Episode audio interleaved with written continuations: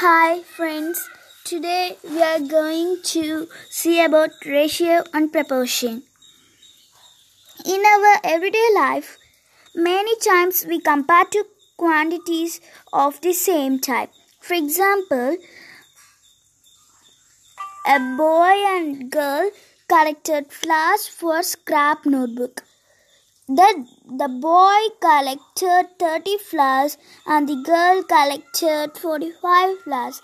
So we may say that Shari uh, girl collected 45 minus 30 equal to 15 flowers more than the boy. The many examples are there for this. And we can consider another example.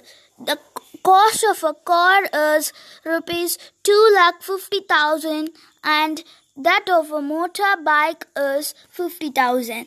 If we calculate difference between the costs, it is two lakh, and if we compare by division, that is two lakh fifty thousand divided by fifty thousand equal to five by one. So we can say that the cost of the car is five times the cost of the motorbike.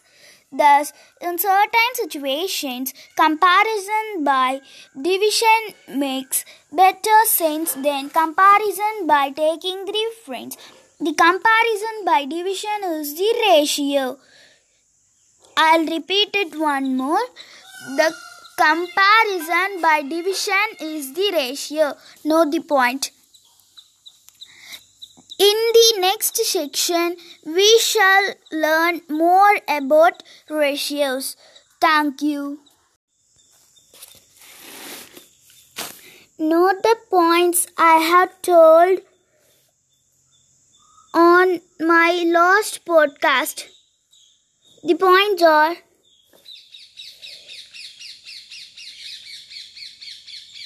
in our daily life, many times we compare two quantities of the same type. And the two examples, what I told for it, and revise the reason of the second example I had told and and revise uh, remember that the comparison by division is the ratio. One more time. The comparison by division is ratio. Okay? Thank you. Bye bye